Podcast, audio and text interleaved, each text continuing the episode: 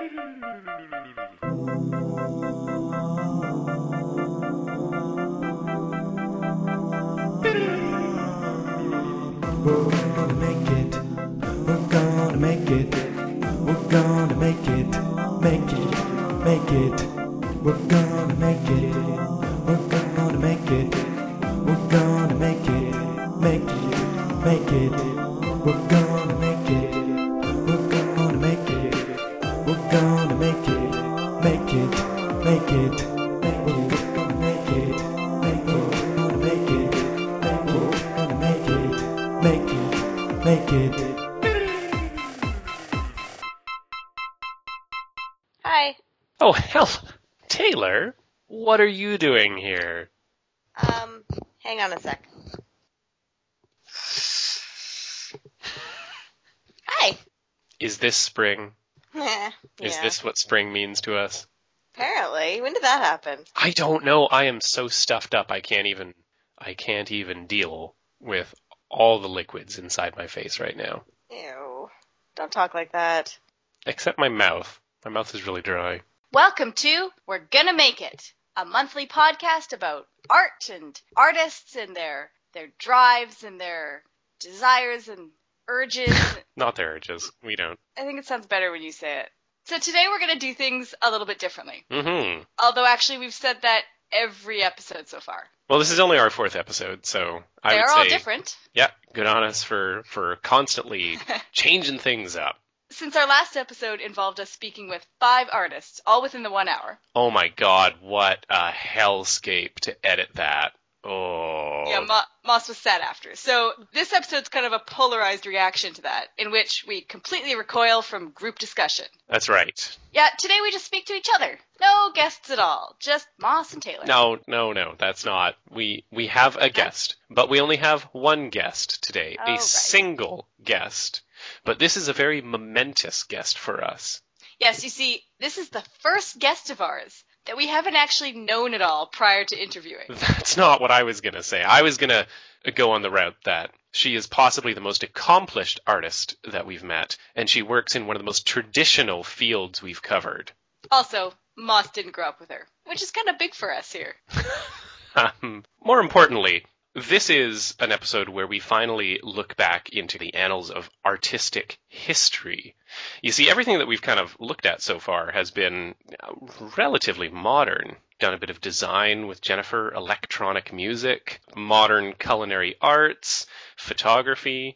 But finally, finally here at We're Gonna Make It, we look at a medium with a history as old as art itself. It's true. They've been painting for a while. Oh, we're doing painting. Did we tell them that yet? No, that was that was the big reveal right there. Painting! Yes, today we are looking at watercolor painting. Are you looking forward to this episode, Taylor? You know, I actually am. I haven't painted mm, ever. I'm sure I painted as a child, but I think that was more using my hands. Yeah, I know what you mean. So I think it's going to be possibly very difficult, but really fun. And watercolors are cool. I didn't, hadn't actually thought ever about watercolor painting until we started looking into Renee's work and seeing the different stuff she does, but the effects are amazing. They really are. I mean, it's the sort of thing that we encounter, as you said, probably like in elementary school because it's the paint that's easiest to clean off of clothing. And children? And children, yes. And so you get this sort of infantile perception of, okay, you've got you've got your big ugly brush and you've got your little palette that has the paint built in and you just sort of moisten it with water and then you smear, smear, smear and it doesn't really look great. But yeah, it turns out that children's watercolor painting kits are not the be all end all of the medium. Although the one we bought kind of looks like it's for kids. it may as well be. But we'll get more on that later. Yes. I'm cautiously optimistic. I, I feel like I'm going to be disappointed by whatever I end up making, but I have all these hopes and dreams that, like, there's a painter hidden inside me. We are going to meet her today. Oh, are you? Oh, okay. Sorry. For a second, I forgot that you were a woman. I thought you were referring to the guest that we have on. I thought you were saying that she's inside of you. Uh, I ate her. Our guest. I, I swallowed our guest, and we're going to meet her today inside me as she fuels my power to paint. So you could just ask me the questions and uh, I'll answer. let's uh, let's let's let's move on. Even though we're looking at this sort of traditional style, we're looking at an artist that does it in a very modern way. She doesn't just use paint, she actually brings in ink and line drawings to add detail to what is otherwise sort of a, a vague art form. Indeed. The woman that we have today on our show is named Renee Nault. She's a professional illustrator from Victoria, BC. Her first name is spelled with two E's, and her last name is the second half of Taylor's last name, pronounced without the French accent. My last name's Arsenault, just in case you've forgotten. Her last name's Nault. No, Nault. It's, it's actually spelled the same. Just sounds different on the radio. So Renee, she was born in Vancouver, but has traveled the world finding inspiration in diverse global cultures before returning to the West Coast. Her work has similarly spanned the globe in books, magazines, newspapers, and advertising campaigns. Her most recent personal challenge is to transform her preferred method of watercolor painting with inked outlines to the world of graphic novels. Let's say hello, shall we?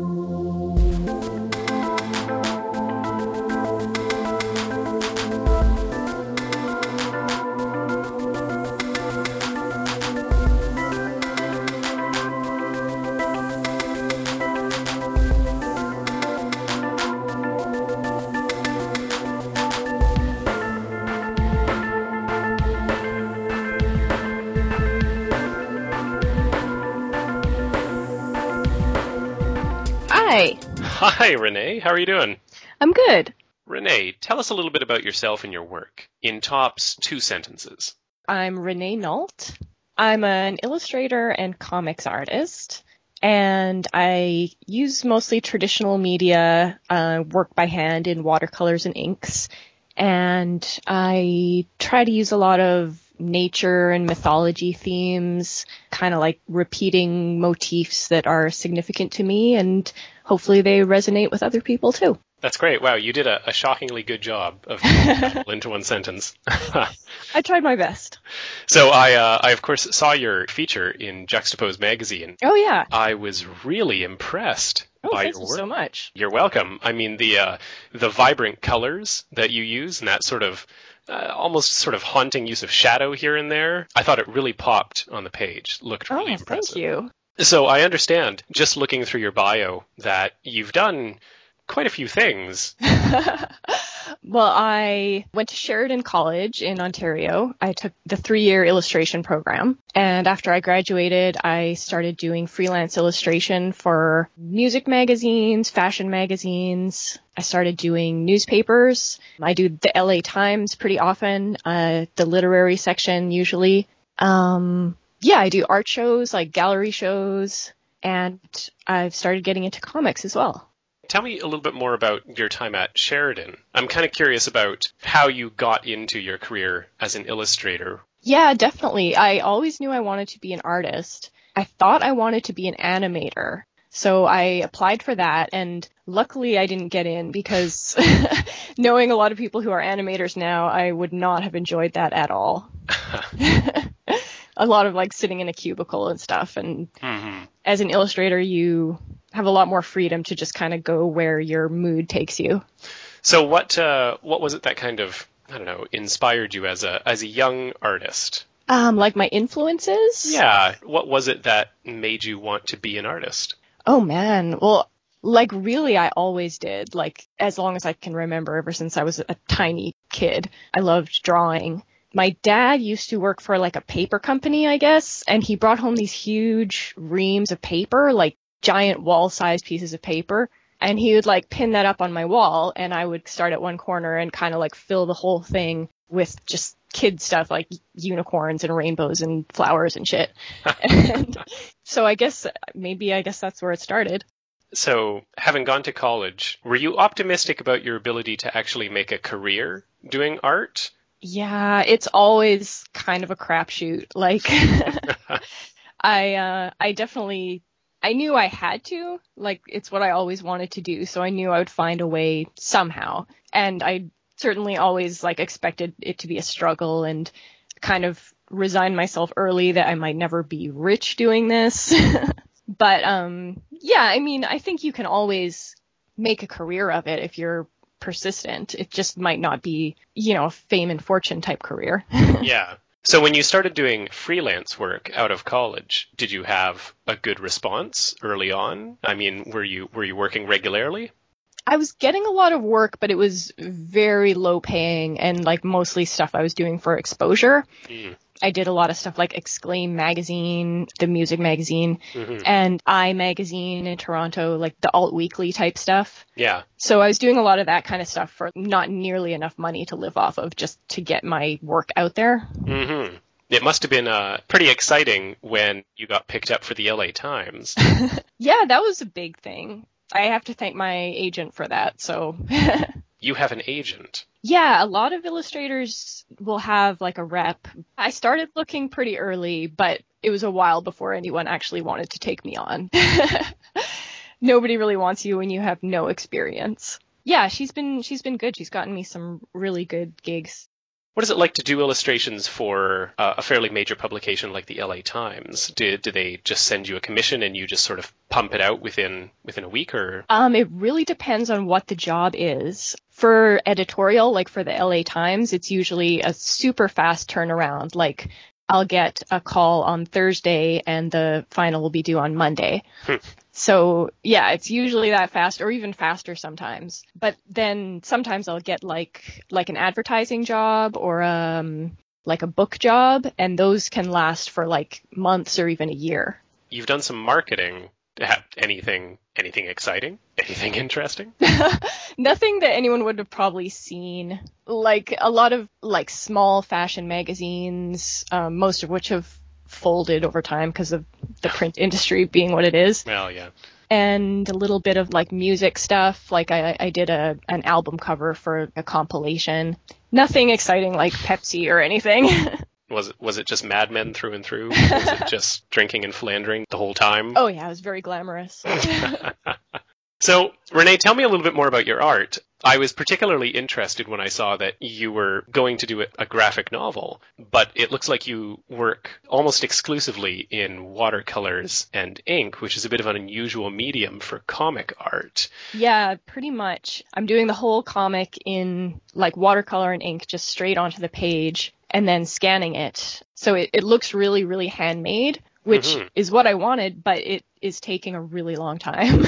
That's what I was really curious about. I mean, making the move from non progressive artwork to something so story intensive with such a time crunch. yeah, Are you a little bit worried about that?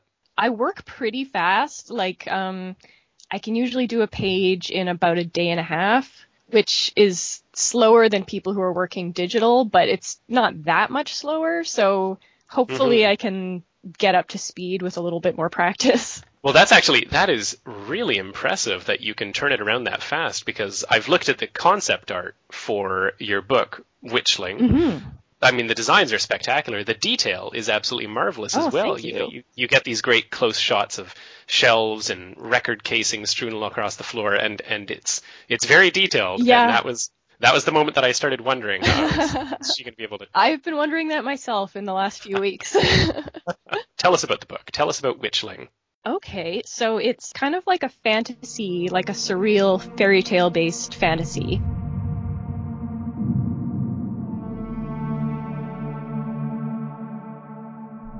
It's set in the 1920s.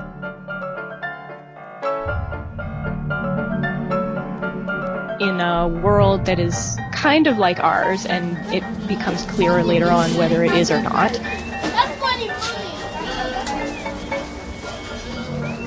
And it has to do with a, a girl who doesn't know about her past, but she can talk to cats. She's having these really strange dreams with uh, monsters and strange figures in them, and doesn't know what it means.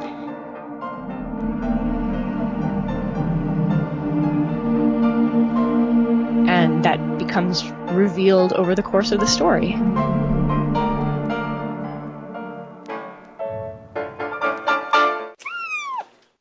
I like the cats, by the way. Oh, thank you. That's good because I'm drawing a lot of them. well, no kidding. I guess you got to be really committed to drawing cats for this sort of work. yeah, well, luckily I have my cat and I can sketch him and all his funny poses that he does. So Do you do you use models quite a bit for your for your work? yeah, for sketching, like for inspiration. But when I do the actual pages, I mostly just try to do it from my mind so that it all looks consistently my style. Mm-hmm. So tell me about your process here. How do you how do you start a painting? Um, usually I just start drawing and find something that looks nice.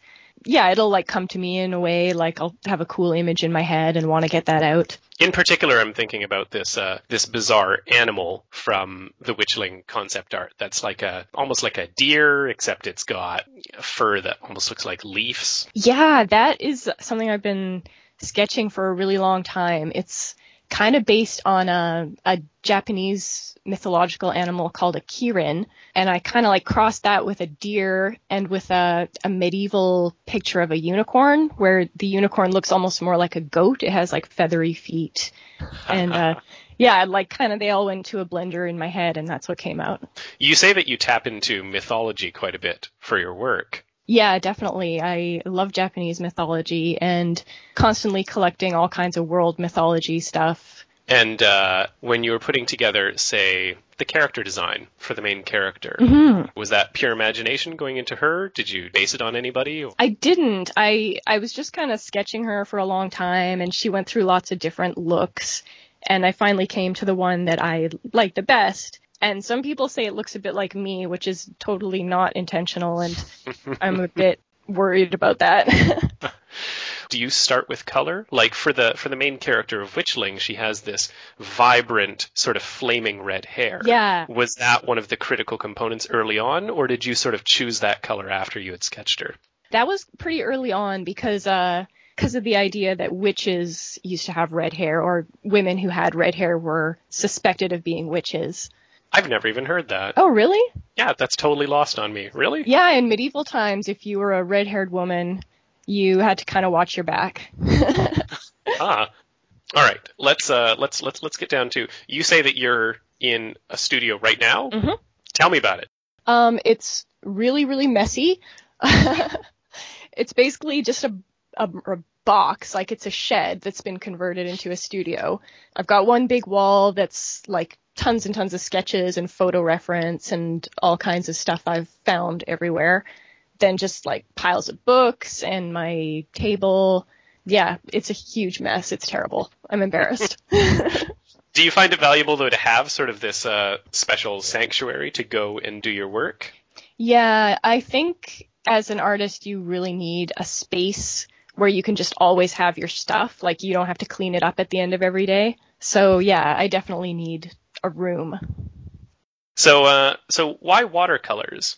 I like the spontaneity of them. They kind of do their own thing on the page and you get all these weird splotches and bleeds and you can't really control what happens with them. So you get this weird like I don't know idiosyncratic look. It's like what you said before about how the graphic novel looks handmade, almost sort of raw. Yeah, I really want to keep it like looking like it was all just made on one page and like the panel borders are all rough and the word bubbles are all rough. But having started it, it's really obvious why people don't do it that way because it's a huge pain. Tell me more about that. So do you do it all on one page? yeah, pretty much. Uh, sometimes if I have to redo a panel, I'll do that on a separate page. But yeah, I try to keep it just one page, do the whole thing. Like what you see on the screen is what I drew. Hmm. I keep on trying to ask you about your process, and then I get distracted. Tell me about your process, Renee. for like the graphic novel because that has to be planned a lot more so that's been kind of a challenge Do you sort of come at it from a writing perspective or from an art perspective first? i've got the story all kind of mapped out in like bullet points and i try to be flexible with like the dialogue and stuff to make it flow with the artwork like with the page so kind of both i guess So what was uh what was your motivation to start this graphic novel? I've always really wanted to. Like I love graphic novels and I I love storytelling. So I've kind of had this story in my head for a couple years now. So finally I decided I just had to do it. Have you been picked up by a publisher, or are you doing this as an independent publication? Um, I have a lot of interest from a couple publishers, so for now I haven't really settled on anything. I, I'm not really far enough along to do that, I don't think.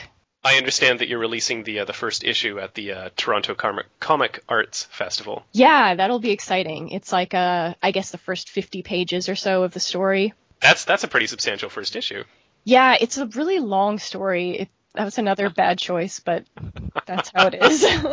How, uh, if you had to guess right now, how many issues would this be? I kind of have it planned as three books, and each book would be around like 250 pages. Yeah, it's you're not supposed to start with a long story, and I know that, but that was kind of the one I was interested in, and I really tried hard to like start with a small story, and I just couldn't stay interested in them. So I was like, well, I'll do the big one. Who cares? I've noticed that on your blog, you're very open about your process. I see that you answer questions, you create elaborate diagrams to help people understand exactly how you work. Do you feel like public interaction is important to your art? I think so. I've seen a lot of other artists doing that lately, and I really love seeing it. So I decided, like, I might as well do that too. And a lot of younger artists seem to really appreciate it. Like, I get a lot of people contacting me for school projects and stuff, like asking, can I interview you? Or, you know, do you have advice for uh, young illustrators and stuff? I guess it's it's part of just the era that we're in, right? This sort of, you know, web 2.0 idea of kind of user created content. There's this expectation of information and communication between people and their and their icons. Definitely, yeah. Do you think that artists have sort of a responsibility to be transparent in their work these days? No, not a responsibility, no, but I think just younger people expect it more. When I was in high school, I would never have contacted an illustrator out of the blue and like asked them all these questions. Like it would not have even occurred to me. And uh, young people seem to have no problem with that. Like they just expect people to be open and ready to answer their questions, which is good, I guess. I mean, I'm sure they're learning a lot. No, of course. I think I think it's really fascinating to be able to interact so directly with people and have and have somebody who you look up to actually respond Yeah. to your questions right there on the internet. It's exciting. I'm jealous of them actually. yeah, I'm really excited to go to TCAF and meet like uh, Art Spiegelman and Alison Bechdel and a few of the other like major graphic novelists who are going to be there. Are you going to ask them questions? I think I'll be too nervous probably. I'll get my book signed and shake their hand and that'll be that probably. I met the guy that made magic cards last year. Really? I got a card signed Oh from my when I was in God. elementary school. That was about it. That's adorable. Too nervous to say anything. oh god. so, what are your goals for the future, Renee? Um, well, I have other stories I want to do, and I'd like to get into telling other people's stories, like just illustrating for other writers. There's a project I'm hopefully going to be doing next year, which I can't actually talk about because I haven't signed a contract, but it's for a major publisher illustrating another author's work. Oh, fantastic. Yeah, really excited. Hope it comes together. So, your book, Witchling, will this be available to buy on your website? Yeah, definitely. And I'm going to be posting probably like the first 20 or 30 pages as like a teaser so Oh, people can click through that. That that was what I was getting at. I didn't Yeah, want to ask. yeah. I didn't I didn't want to plead, but uh, but that is nice. I really like to read the comics online that like web comics are so good nowadays. Do you feel any pressure to offer things online, considering you know you said it yourself that the print media industry is is having a bit of a hard time? Yeah, well, a lot of comics that have started out as web comics go on to be print comics and sell just fine. Publishers I've talked to say it doesn't even make a difference, like, or even if you post it as a web comic, your print comic might sell better just because of the publicity and people want to own like the physical thing.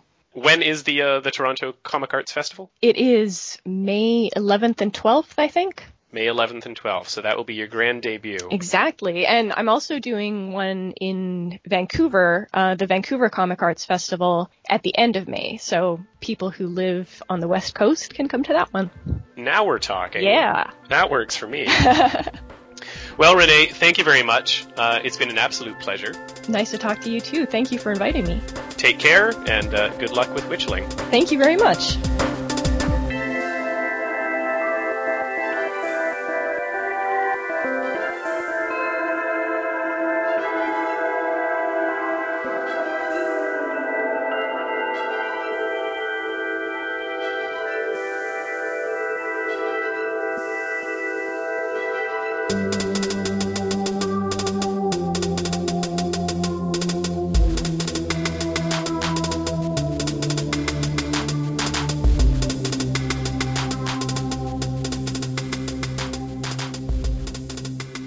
Seems really nice. I'm really looking forward to her comic book. I think it's going to be really cool. Yeah, that looks awesome. Mm-hmm.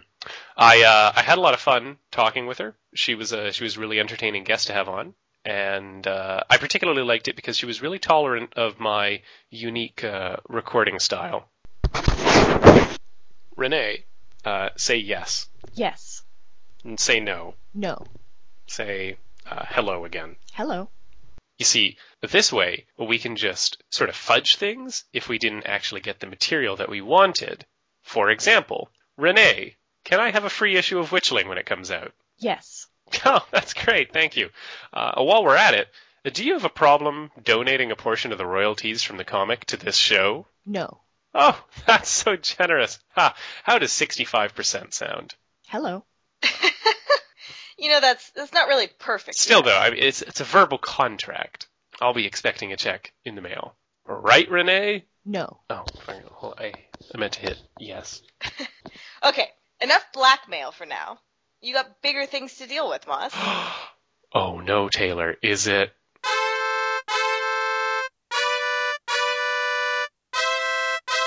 Contest time! Yeah! Yay! Today, we fly into a flurry of painterly combat. Ooh, ha, ha, Watercolors will be shed, and ink will be drawn, not from a pen, but from the hearts of our opponents. ha, ha, Hurrah! ha, ha, Contest! ha, ha, Yay! Yeah. to uh, to prepare for today's competition, we visited the Opus Art Supply store in downtown Victoria, and we just completely terrorized some poor employee there. It was actually pretty funny. Yeah, yeah, we just sort of barged in. We were just like, we need watercolor stuff, and but we don't care about it, and we're only going to do this once. He showed us this book of really nice paper. It was like 40 sheets. We were like, no, one sheet. Once, once, we're going to do this once. Give me less paper. Uh, uh, first, first of all, though, I mean, we, we, we stormed in and uh, and grabbed a bunch of things off the shelves, and then we found a guy, and we were just like, "We're doing watercolor painting," and he was just like, "Are you? What? You're holding canvases? Yeah. What of it?" It's just like you can't you can't paint on canvas. Why not? Yeah, he was good.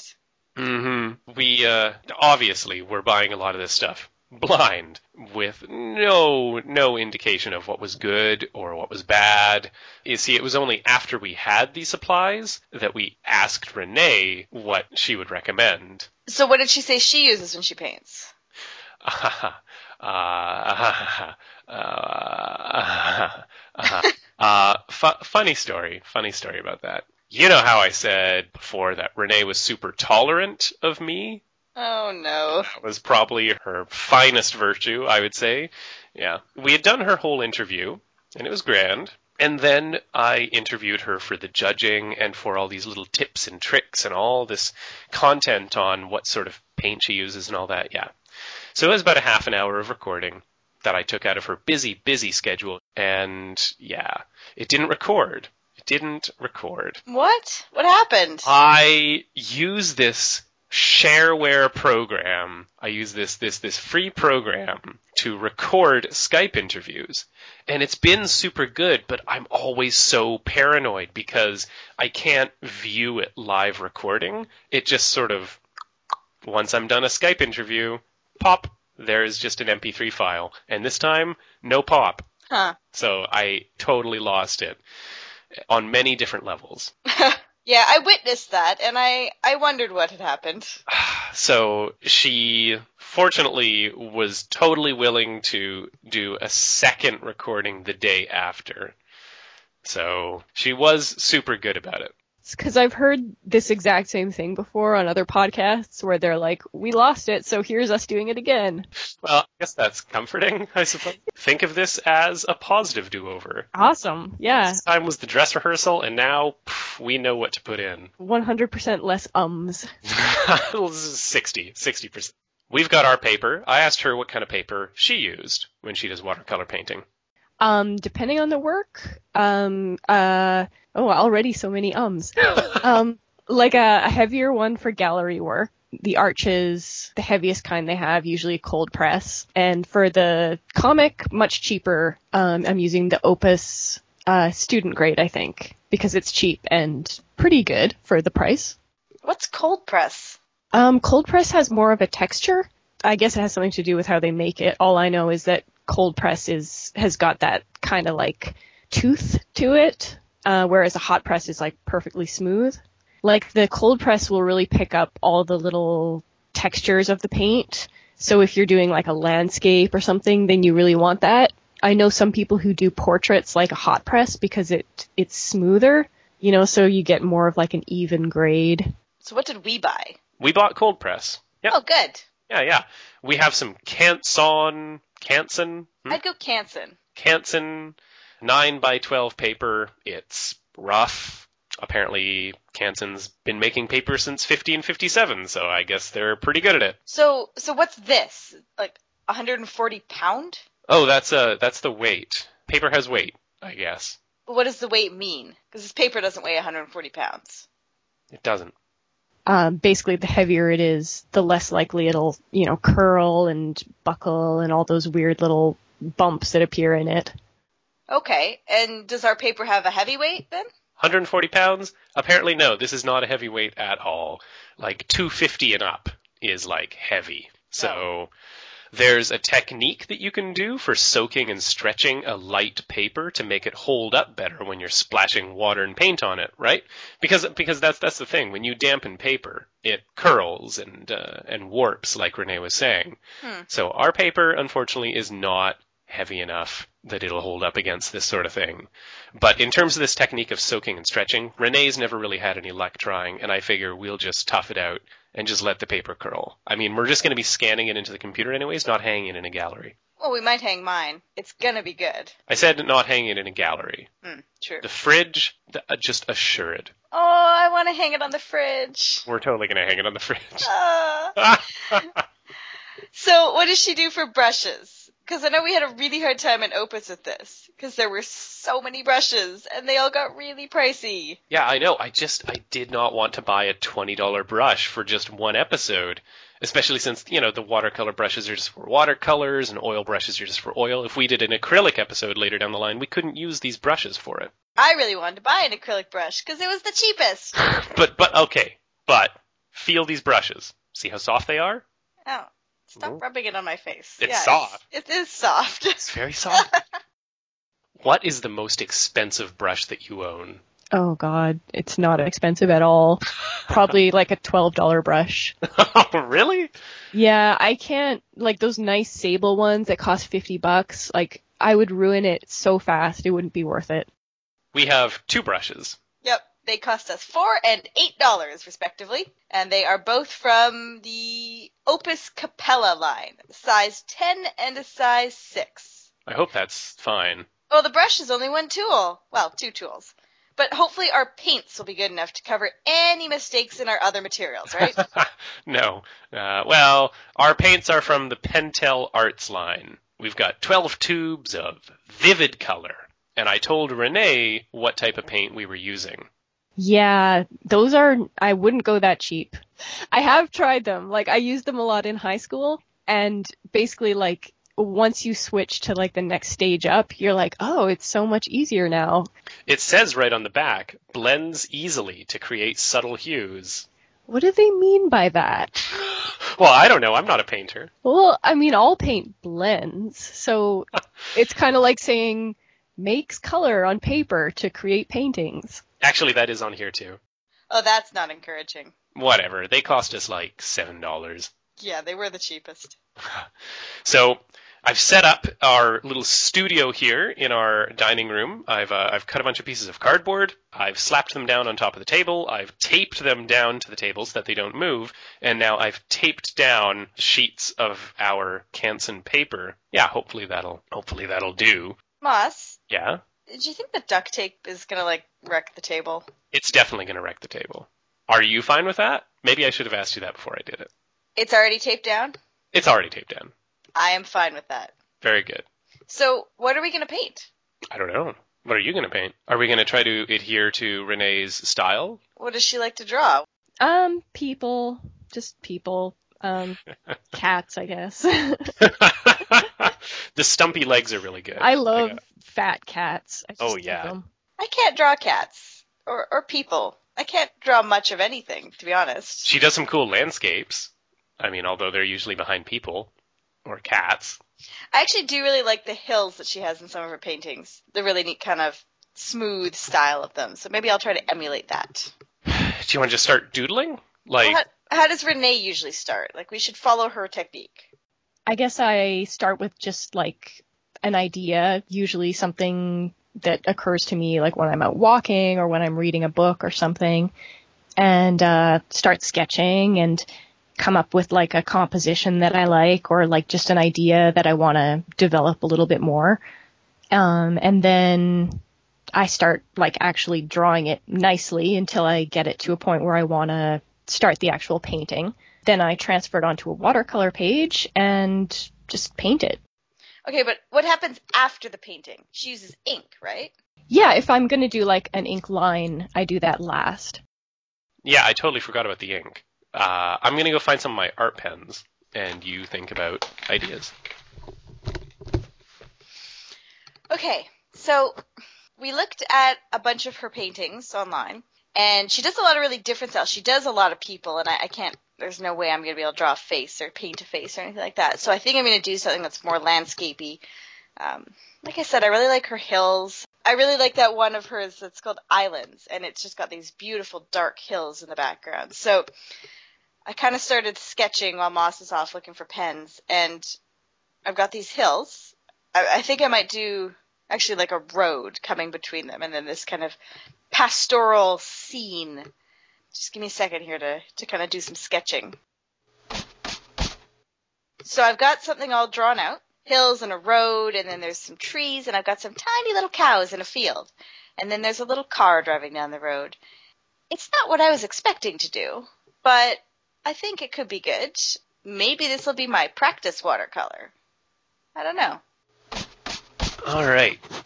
So I'm just looking for my pens here. I'm thinking that for my picture, I want to do something Russian.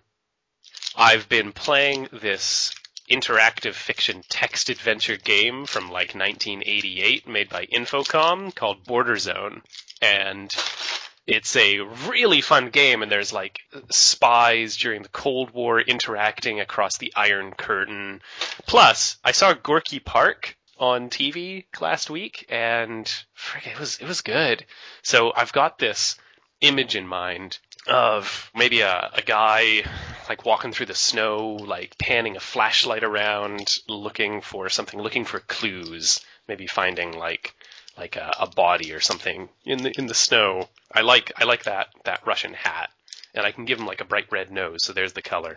I think it'll have that cartoony style. Drawing a person, it'll look good with the hard lines from these ink pens. That should be a good emulation of sort of Renee's style of, of drawing characters, hopefully. All right, I found pens. Cool. So, how long do you think this will take? It can't be like that long, right? It's not that big of a piece of paper. Ah, I don't know. Renee works some pretty long hours. Eight hours a day, six days a week.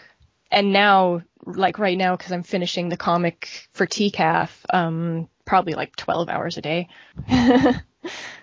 Well, I want to be done in time for elementary. Oh yeah, that'll be fine. Editor's note: We missed elementary that night.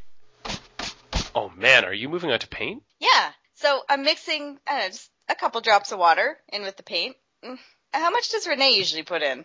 Depends on the effect. Basically, more water for like a nice wash, like a nice translucent effect. And then hardly any water for like the bright, bright, like when I do the hair on the red haired character in Witchling, um, it's like almost straight paint. What are you uh what are you starting with? Like what are you going to paint first? I'm going to start with the sky, which is going to be blue. And then I'm going to move on to the darker colors, which are going to be greens. Mhm. Yeah, with watercolor, you always have to work light to dark, which is kind of a pain because you want to kind of like lay in some of those darks and get an idea of what you're looking at, but you can't really do that with watercolor. Oh, sh- oh, oh shit. Shit. Oh god. What That happened? that is just a huge friggin' ugly blob of gray on my nice brown Uh oh. I how do you? How am I gonna fix this? You really can't. I mean, only to a limited degree. Get it wet again and then kind of sponge it up with a, a dry paintbrush or a paper towel. But that's really only going to take you so far. Work around it, or maybe that's a really good place to put like a big block of shadow. Yeah, I actually had the same problem with my road. I just didn't cry about it. You I didn't cry. You didn't hear me. I just whining. the sniffles. So I was painting my road. I had my gray road, and then I painted the little yellow line in the middle, and the little yellow line kind of just went splat. So I was like, oh, that's all right. I'll just paint gray on top of this. And I started to paint, and it was a completely different shade of gray. So instead of a tiny little yellow spot, I had a large dark gray circle that just kept getting larger. Maybe I can make it like a shadow. That didn't work. Maybe I can, and yeah. Anyway, guess what I learned? What did you learn? instead of putting new paint on, you know how you fix it? You just get all the paint off your brush, get your brush wet, hmm and then just start working that paint that's already on there with just a, a plain wet brush. And you can actually take a lot of the paint off that way. You take take it off and you rinse the brush, take more paint off, and then you can just kind of smear the paint, get it all damp again, and mix it all together, and the colors actually blend. Mm-hmm. So now my road looks kick-ass. Yeah. True, true, true story. I'm I'm trying that right now. I'm I'm just getting this brush wet, and I'm just gonna try to take some of this paint off now. Here, you can see how completely unforgiving this medium is, eh? Yeah, I can't imagine having to complete like a contract with a deadline doing this stuff. I know, being a freelancer, jeez. So if I'm working on a really tight deadline, like it's due the next morning, um, I sometimes will like do two of the identical painting at once. Basically, if one of them is screwed up irreparably, I can just move on to the next one. So it's weird, like with some of my editorial work, I have basically two identical paintings, one of them finished and one of them almost finished. It's a weird system, but it's really saved my butt a few times. Man, doing two pictures at once would mean that you have to have a really tight game plan. You know, you can't just you can't just sort of do what we're doing here where you sort of improvise as you're as you're painting. If you have to have two identical pictures, right? And that's like my least favorite thing about watercolor is you really have to plan ahead. There's room to be spontaneous with the paint itself, like you can kind of take advantage of the weird effects that happen with the paint, but you can't really change your mind halfway through a painting. I think mine's pretty much dry, so it's time to ink. So how does Renee ink things? Does she use a brush or a pen? I have a Crowquill pen and a bunch of different nibs for that. Crowquill? Like feather? That like plastic stick with uh like the calligraphy nib that you sometimes see. Uh, it's like a like a metal nib, and you can replace it on the thing. That was well described. We don't have a fancy pen like that. We just have a couple of Staedtler Lumocolors from my private collection. So are these are these the sizes on here? You have an S, an F, and an M. What do those mean? Is it fine, small, and medium? Well, the F is bigger than the S, so no. And also the medium is like gigantic. Maybe it's small, fat, and massive. Works for me. That'll do. That'll do. I'll t- I'm taking the small.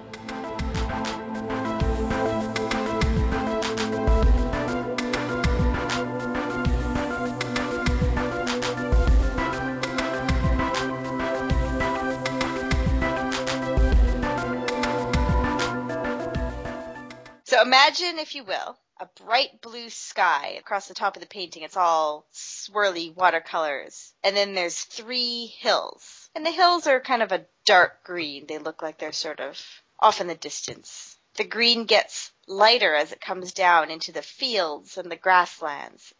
Coming down the middle of the painting is a curvy little country road. And driving along the road is a little red car. On the left side of the field, there's a little brown fence extending across the middle and three adorable little cows grazing in the field. And on the right side are uh, four trees in the field. The trees have inking defining their branches. It's a scene of pastoral happiness. So Taylor's painting is the landscape, um, and it's really nicely done with the uh, like the watercolor effects. She's used the transparency of the paint, really nice vibrant colors. Probably the weakest parts of it are the drawing, but that could easily be improved with just a few tweaks. I really like the cows on it. I don't know, they're really cute. and then she did the outline at the end, which is probably the weakest part of it. The trees, I think she probably was trying to make them darker or more detailed, and so she lost that nice transparency that she has in the hills, and it, they become kind of muddy. Like she probably like worked into them a little too much. I guess she was trying to replicate the watercolor and ink style, but it probably would have been better as just a pure watercolor. A man trudges through the snow. The man is centered in the, uh, oh no, I didn't use the law thirds. The man is smack dab in the center of the frame, which I think is pretty good composition. There are footprints leading back away through the snow. He shines a flashlight forward, illuminating traces of blood. The man is wearing uh, one of those sweet Russian hats and a big, heavy trench coat to illustrate how cold it is out there. Also, his nose is all red, so you know that it's cold or he's been drinking. The man looks stern. He is an investigator. He will find out what this means. There are shadows blurring in from the outsides of the border. It looks pretty good. Moss's painting is uh, is much more illustrative. It's got a whole scenario, and uh, it's got a really beautiful effect of the snow and the light, and a really cute little character who I guess he's not cute. He's, solving a mystery. He's finding some blood, so maybe it's kind of more macabre than cute. Really nice effects with the light. Had some trouble with uh, the transparency of the paint and made it thicker in a lot of places. So it has almost a more painterly acrylic sort of effect. Um, yeah, and nice, nice, uh, drawing work on that and nice composition. Yeah, it really looks like an illustration, like it could be in a book or a, a newspaper or something. Okay, so what did she say? well, I know, of course, what she said because I recorded the audio with her, but I haven't told you yet. Man, she deliberated for like 10 minutes over this. It sounded like, seriously, the toughest judging that we've had yet. Well, it is a really hard choice because Moss's painting is succeeds more as a full illustration. Like it, all the elements work together, and it's sort of got the composition and the concept and everything. But Taylor's painting is more successful as a watercolor because she's used the transparency of the paint, and it's it's definitely more loose and free. So in the end, I think I have to say Moss is the winner, but it's a very hard choice. Oh no. Oh. I mean, yeah. I don't know why you just got me sympathetic for you. Yeah. Uh, good work. I win. Moss. I'm a winner. I'm. I feel okay because she still Mhm. liked mine. So Definitely. Oh, yeah, she really liked yours. She was actually super apologetic for voting against it. Well, it's like a contest on the internet, and yeah, I'm just one opinion here, so Okay, that makes me feel good. Mhm. Congratulations, Moss. I think you probably deserve to win. Well, you know what? She had a really good point. Yours took really good advantage of the watercolors. You had a nice light wash. Mine, I went deep and hard, and I basically treated the paints as if they were Photoshop. And I just said, I want color here. And then I applied highlights and I applied shadow. So Mm. I feel like mine is well constructed, but I My- could have I could have made it in a variety of different mediums, not just watercolor. So technically, in terms of learning to use watercolors, I win. I guess so, except I did learn to use watercolors in the way that I wanted to use them. So I think I win. Plus, I win. So, There, there is that. so I win. well, Well, we're definitely going to revisit this medium again. hmm Uh, maybe we'll do another watercolor episode in the future so I can get my revenge. Maybe we'll just hang out in the kitchen and make paintings. Maybe, maybe. Uh, in anticipation of this, I asked Renee for any advice that she could give us for next time. Hmm, my advice would be plan ahead a little more, decide where your darks and lights are going to be, Like maybe do a sketch first with a like pencil crayon or something. Maybe get some better paints. that's that's optional. I would say don't use the greens. They're not worth it. Mix your own greens. Yeah, that would be those are my main bits of advice. Well, Renee, thank you very much for coming on our show, and thank you, everybody who's listened today. Yeah, thank you so much. Renee, that was awesome, and I'm really excited to try painting again. Mm-hmm. This has been We're Gonna Make It. We're going to make it. A show about. Actually, we should say we made it, because we did. This has been We Made It. Yay! That's a different show. well, thank you, everybody. If you are interested in dropping us a line, you can contact us at makeitpodcast at gmail.com, or you can find all the information about our show, including the images of our paintings that we made at our website, makeitpodcast.wordpress.com. You can also find us on Facebook, Twitter, and on iTunes. Tell us more about iTunes, Taylor. iTunes. iTunes are great. You can do stuff on iTunes. You can uh, you can like sign up on iTunes and download on iTunes and rate us. You can rate us, and then we'll get popular on iTunes. Thank you, as always, to our sort of informal, perpetual special guest, Olav, for providing the musical accompaniment at the beginning and the ending of Renee's interview. Olav's website, as usual, is olav.bandcamp.com. Excellent as always. Excellent as always. Thank you to another talented musician that we don't pay at all, Kevin MacLeod, for the music that I used to compose that little soundscape beneath the Witchling description. His music can be found at incompetech.com. Thank you very much to Renee, and good luck at the Toronto Comic Arts Festival. Thank you. Renee's work can be found at reneenault.com. That's R E N E E N A U L T.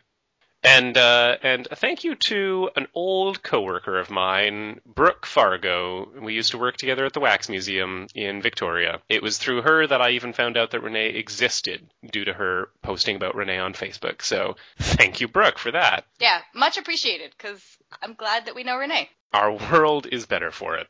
Well, to all you out there in internet land, and to those of you who listen to this show not on the internet, but In your cars, in your cars, while you're walking, while you're walking, while you're cleaning your house, while you're cleaning your house. while you're sitting because you don't know how to transfer the, the podcast to anything mobile. That is a very large demographic, I would say. Hi, Mom. Did you did you see Taylor when we were visiting my parents the other weekend? They have hooked up an old radio from 1952 that was made in Ontario. So this fantastic old Bakelite thing, and they have hooked it up to their computer as their computer speakers so that they can listen to our show on the radio. We're gonna make it goes retro. I am so proud of that. Thank you, folks. And actually, I should clarify, my mom knows how to put it on her iPod. Anyway, I think we're done. Have a good day, everybody. Have a great one. One. Have a good one. Should we say that again? No, it's fine. We did it. We made it. We're gonna make it. We're gonna make it. We're gonna make it. Make it. make it. We're gonna make it. We're gonna make it. Make it. We're gonna make it. We're gonna make it. We're gonna make it. Make it. Make it. We're gonna make it. Gonna make it. Make it. Gonna make it. Make it. Make it.